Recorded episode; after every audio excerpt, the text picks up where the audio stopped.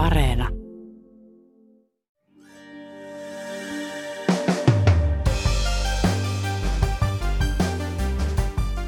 Marraskuussa alkavat historialliset jalkapallokisat. Poikkeuksellista ei ole vain se, että jalkapallon MM-kisat pelataan talvella, vaan myös se, että Katarin kisaisännyyden taustalla on sekä korruptiota että tuhansien siirtotyöläisten kuolemaan johtanutta orjatyötä. Miksi Yle esittää kisat, mutta ei lähetä paikan päälle yhtäkään urheilutoimittajaa? Ja onko keskustelu ongelmista muuttanut mitään Katarissa? Näihin kysymyksiin vastaa uutispodcastissa Yle Urheilun päällikkö Joose Palonen.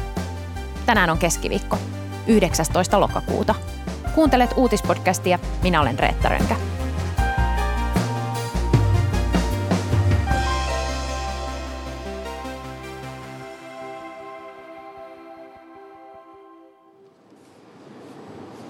The winner to organize the 2022 FIFA World Cup is Qatar.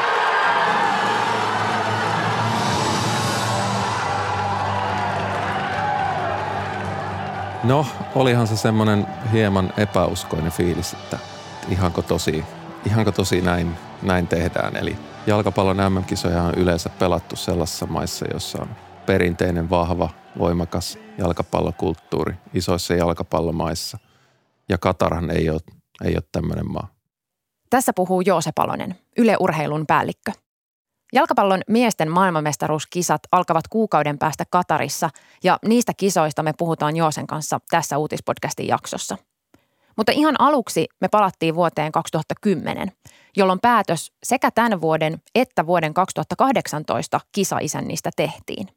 Ensimmäinen asia tietysti on se, että silloin ei päätetty pelkästään siitä, että pidetään Katarissa vuonna 2022 kisat, vaan päätettiin, että Venäjällä pidetään 2018 ja Katarissa 2022.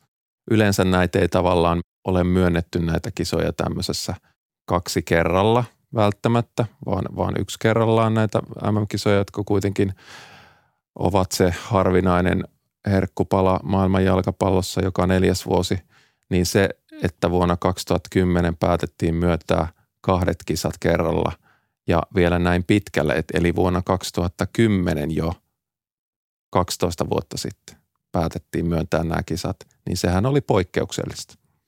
Ja silloin tietysti heräsi jo kysymyksiä, että miksi näin tehtiin ja miten tämä päätös tehtiin.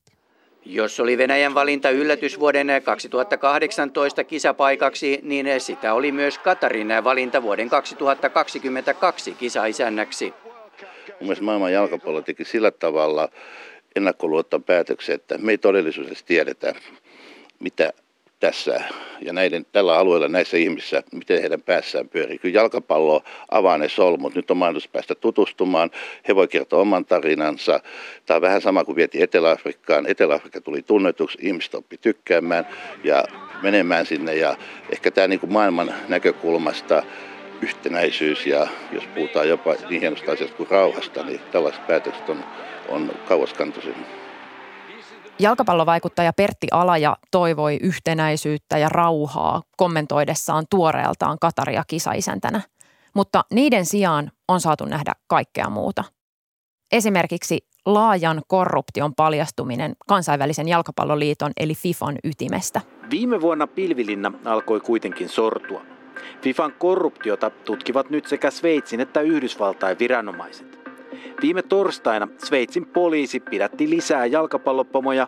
Pelkästään USA-viranomaisten syytteessä on nyt jo 41 henkilöä. Syytteissä puhutaan vuosikymmenien systemaattisesta korruptiosta.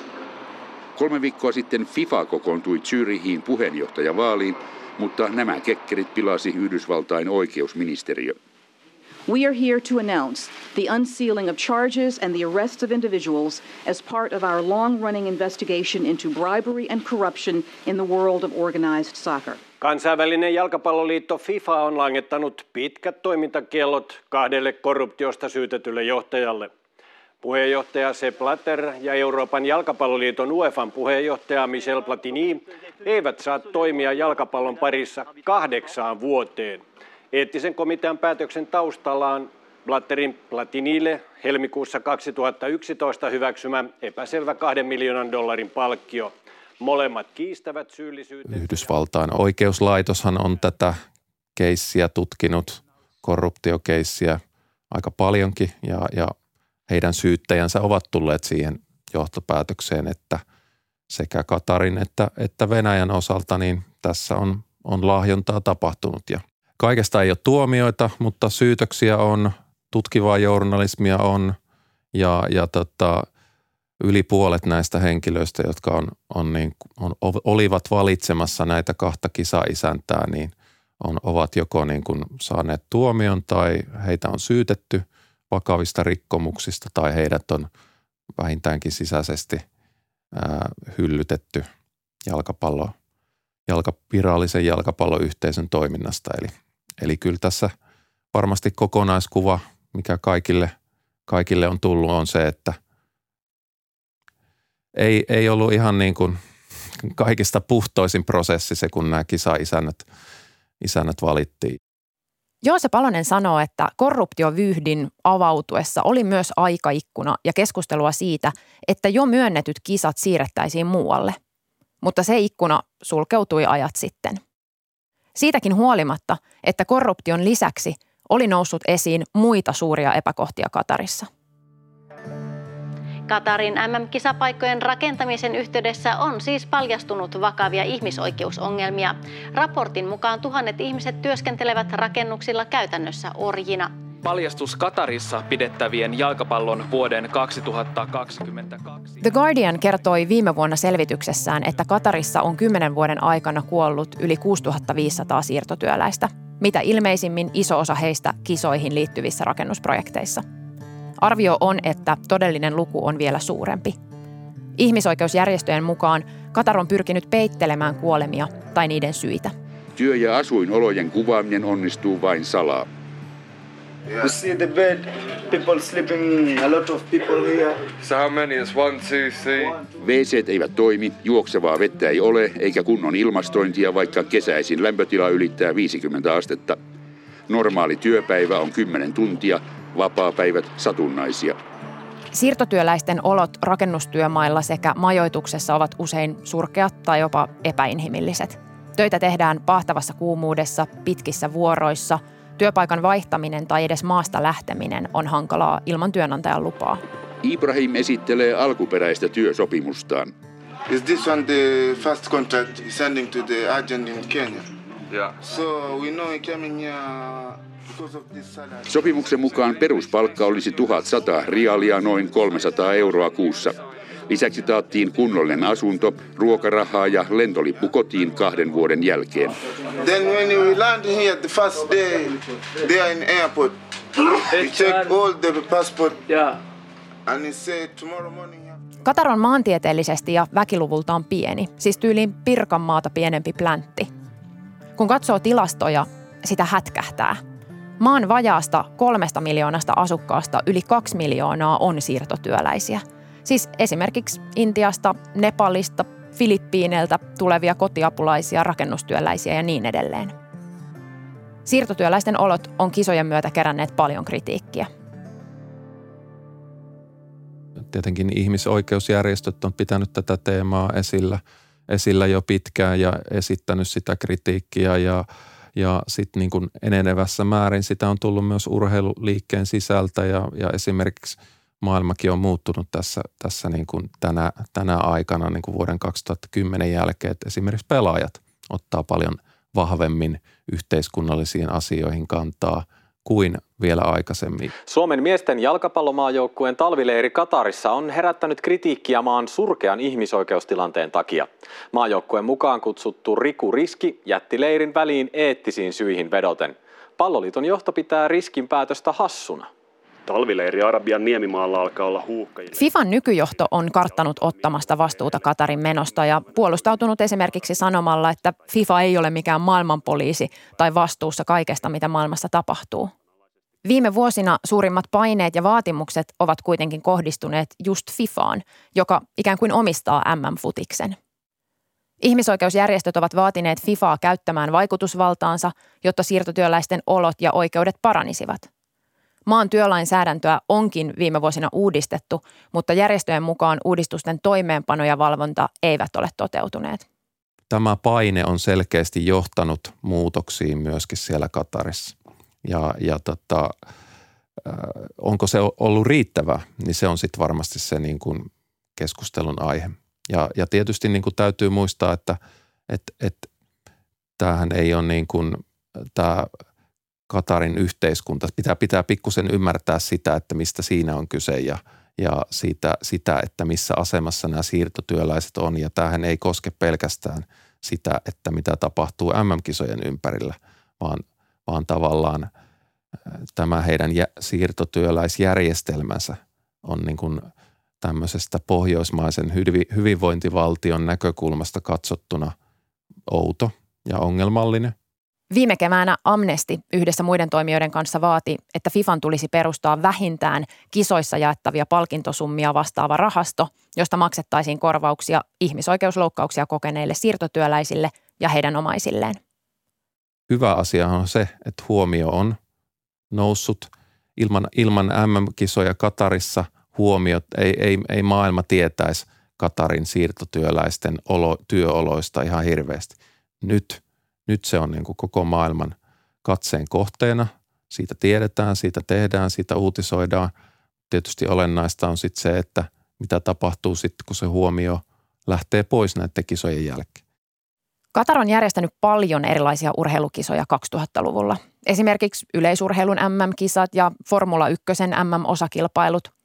Tutkija Sami Kolamo kirjoittaa Futiksen MM-kisoja käsittelevässä kirjassaan, että Katarin kulttuurista profiilia – medianäkyvyyttä ja maabrändiä silotellaan urheilu- ja viihdetapahtumilla.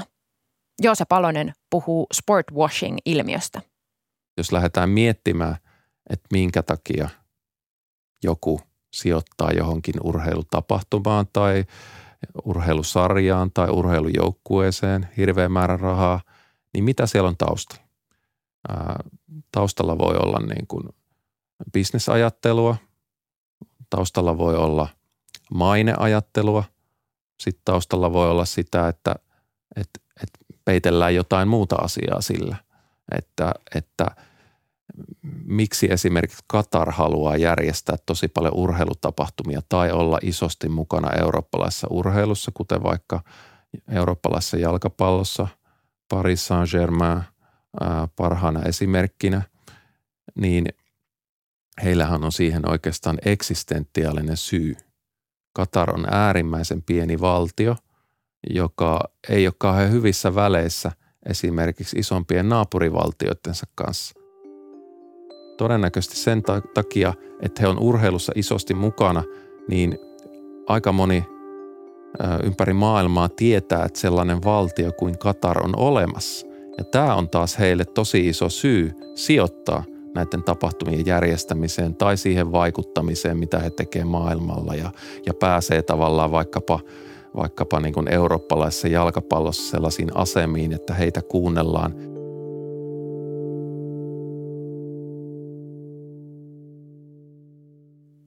Suomessa jalkapallon MM-kisat nähdään tänä vuonna Ylen ja MTVn kanavilla. Miksi Yle esittää tämmöiset kisat, joiden tiedetään rakentuneen vahvasti ihmisoikeusrikkomuksille?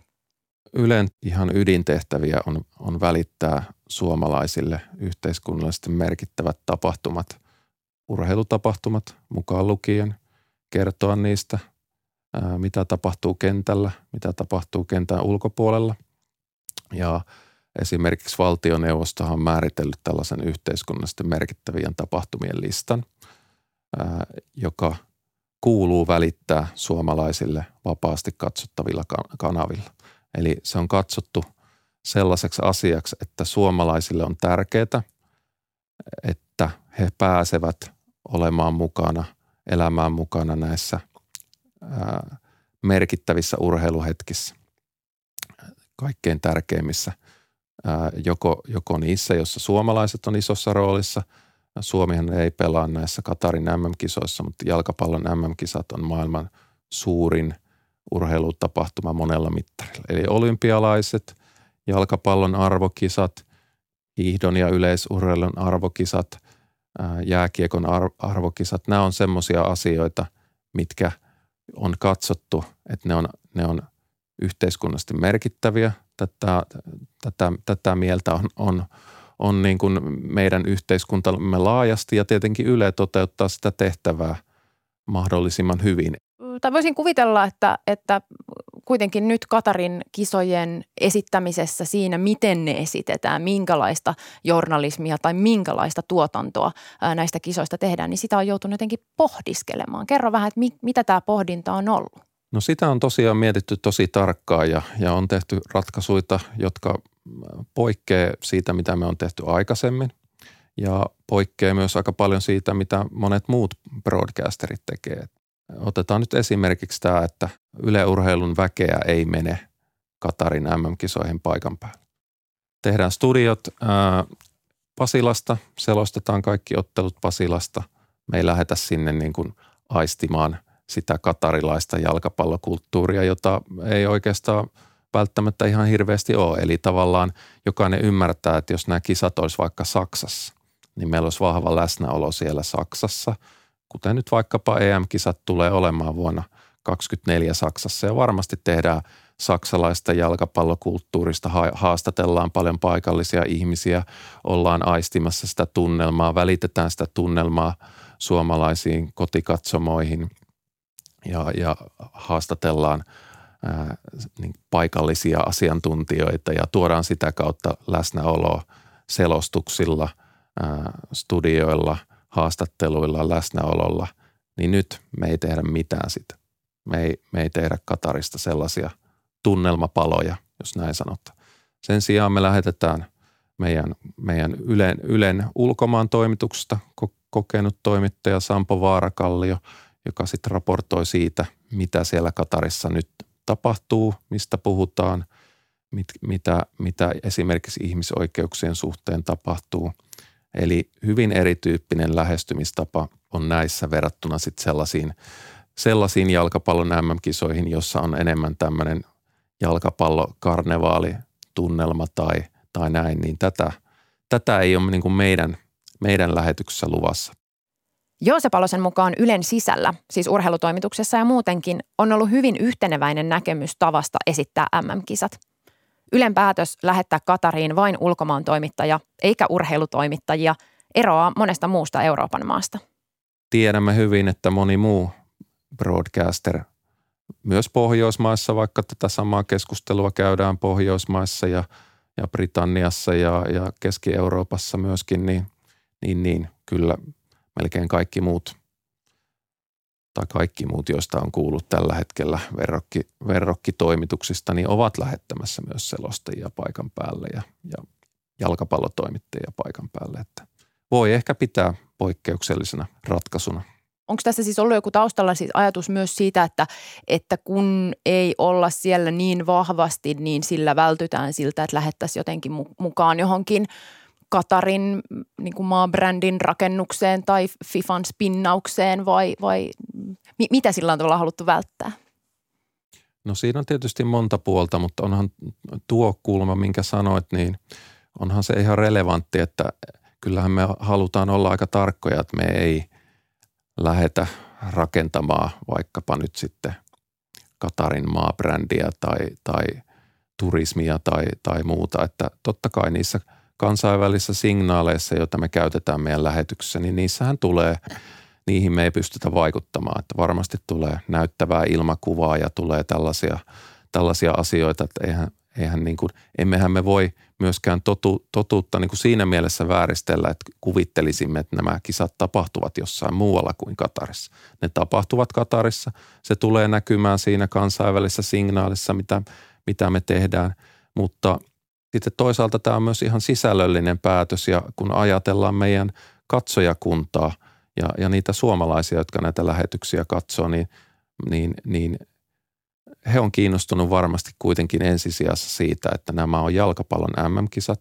Ja, ja sitten kun mietitään, että, että niihin jalkapallon MM-kisoihin, mitä sisältöä me saadaan niihin, mitä lisäarvoa me pystytään sillä Katarissa – toimimisella tuomaan, niin ei näissä kisoissa sitä lisäarvoa tuu siitä läsnäolosta samalla tavalla kuin tulisi jostain muualta. Palonen puhuu siitä, miten paljon maailma on muuttunut viimeisen reilun kymmenen vuoden aikana. Hänen mukaansa Ukrainan sota on nyt muuttanut urheilumaailman meininkiä, mutta edistystä on tapahtunut jo ennen sotaa.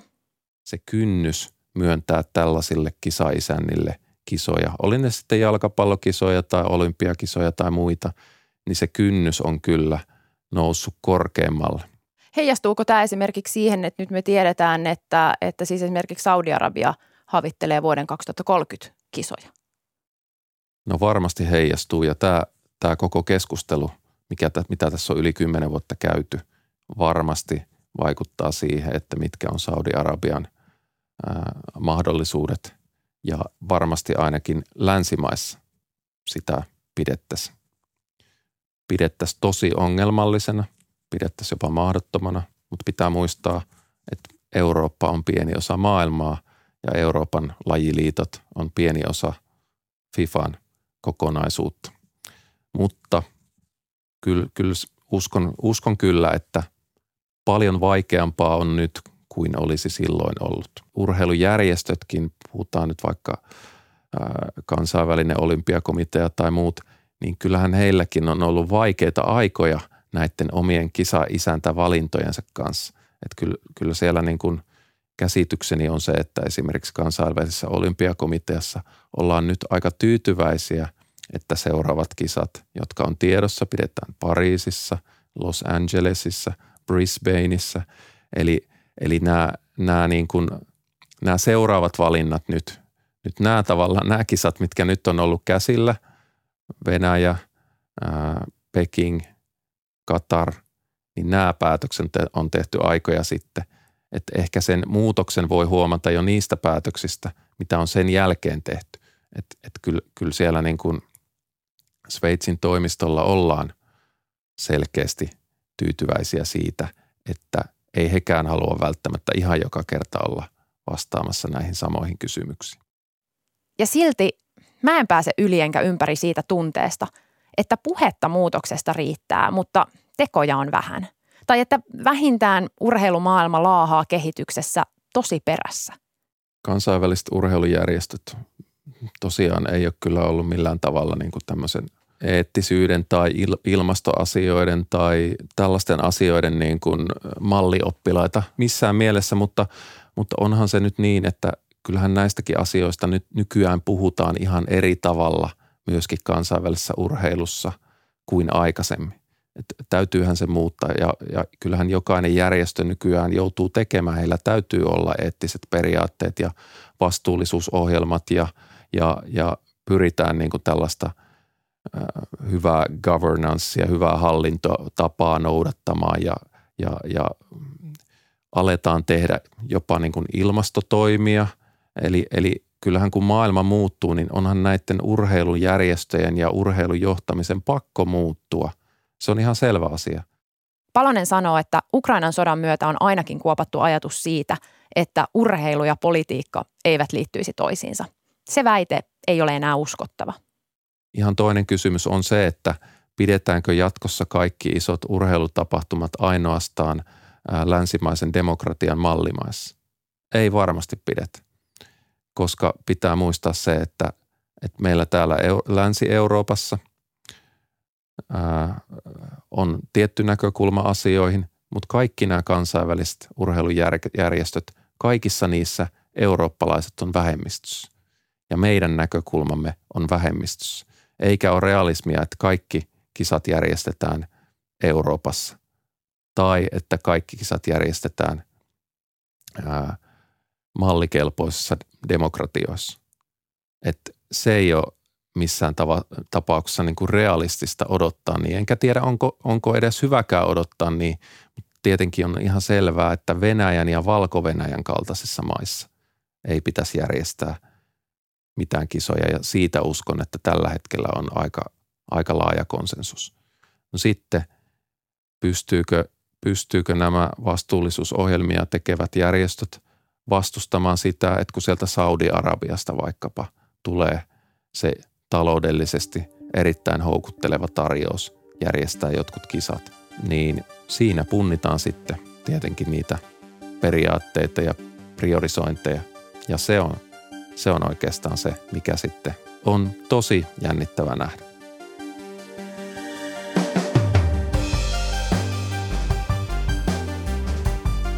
Kiitos kun kuuntelit uutispodcastia. Uutispodcast ilmestyy joka arkipäivä kello 16 Yle Areenassa. Sieltä löytyvät myös uutispodcastin edelliset jaksot ja voit klikata sydäntä ja lisätä meidät sillä tavalla suosikiksi. Palautetta voi laittaa sähköpostilla uutispodcast at yle.fi ja mut löydät somesta at Reetta Ronka. Tämän jakson äänistä ja leikkauksesta vastasi Sami Lindfors. Uutispodcastissa me syvennymme siihen, mikä on tärkeää juuri nyt. Moi moi!